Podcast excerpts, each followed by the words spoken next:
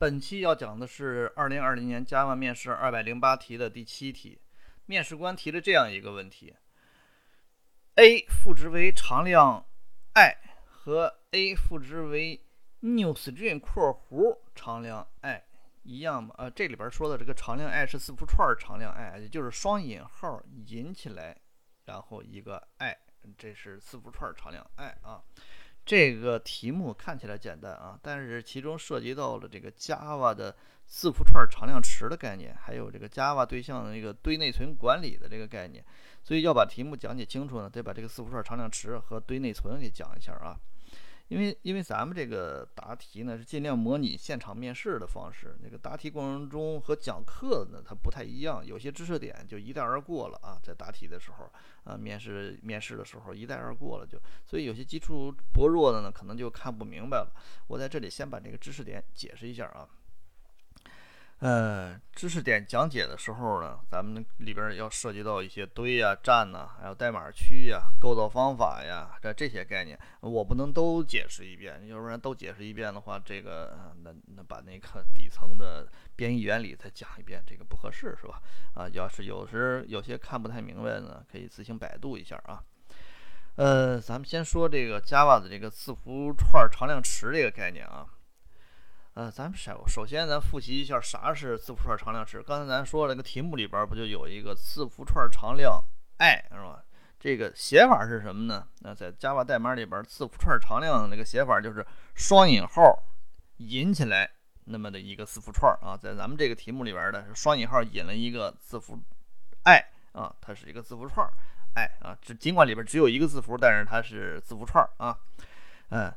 然后呢，和任何常量都是一样的啊，这个写法是写死在代码里边的。呃，然后呢，这是设计时的，就是说在程序设计的时候就已经确定的东西，这叫设计时。设计时这三个字儿啊，是一个术语啊，还有对应的叫运行时，我们知道 J R E 啊，呃 ，Java 运行环境是吧？Java 运行时环境，那个 R 就是 runtime， 就是运行时啊，和我们这里要说的这个设计时是相对应的啊。Java 在管理内存的这个常量的这个方式呢，呃，其实不仅仅是这个、呃、字符串常量啊，所有的常量都是这样的啊，是在代码区开辟一块空间，哎，来保存这个常量。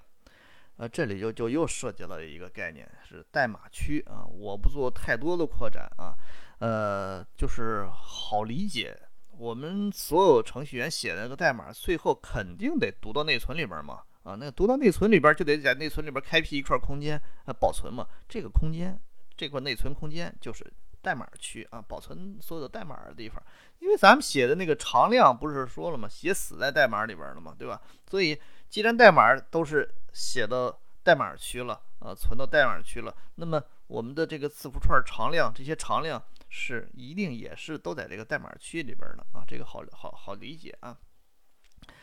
呃，咱们这个题目里边呢，第一个方式和第二种方式就是都有一个字符串常量 i， 所以因此可以想象两种方式都是要在这个字符串常量区里边啊，字符串常量池里边开辟空间的啊。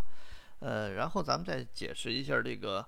呃类的构造成对象的这个过程是怎么存储内存的，怎么管理内存的。呃，咱们知道这个类啊 ，string 就是一个类啊。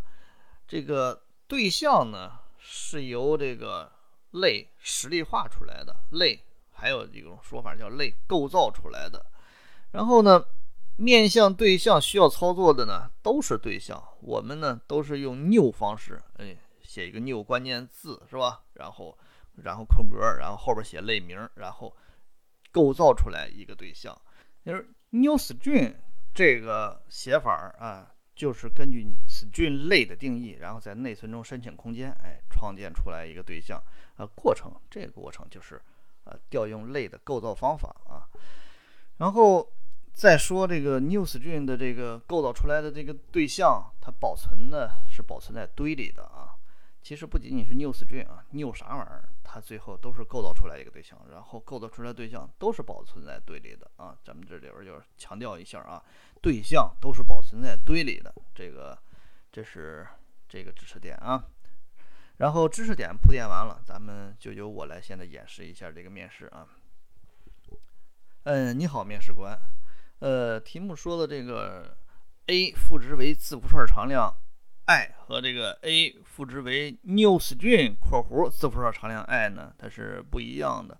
两种方式得到的 A 这个变量，它的值啊都是一样的啊，这个怎么读它都是字符串 i， 是吧？然后它的区别是内存管理的方式不一样，就是说最后创建出来的这个字符串对象在内存里边保存的是怎么保存的，它这个区别是不一样的。呃，首先第一种方式啊 ，A 被赋值为字符串常量 i。这种方式呢，这个它的过程是什么样呢？因为我们写了字符串常量 i 了，所以可以确定了，一定是先创建出来了一个字符串常量，然后这个字符串常量它被呃自动就成生成了一个字符串对象了，然后这个字符串对象里边的值呢保存的是常量 i 啊，然后它的再保存在了字符串常量池中，最后把这个A 这个变量指向到新生成的字符串常量池里边的这个地址，所以可以看出来这种方式呢只创建了一个字符串对象。那么第二种方式，它的步骤呢是三步啊。首先，嗯，写着呢，对吧？有一个引号 i， 它的双引号 i， 它它一定是生成一个字符串常量对象啊。就是说，你这么写法，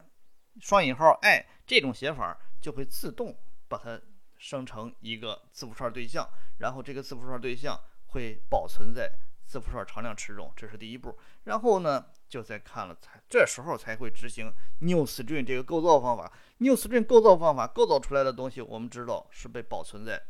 呃堆里边，对吧？保存在堆里边。然后呢，它的里边这个构造方法出来的这个对象呢，又得到了一个参数，这个参数就是第一步刚生成的那个呃字符串常量池里边的那个字符串对象，然后它以参数的形式传递给了这个堆里边的这个字符串对象，嗯，然后第三步是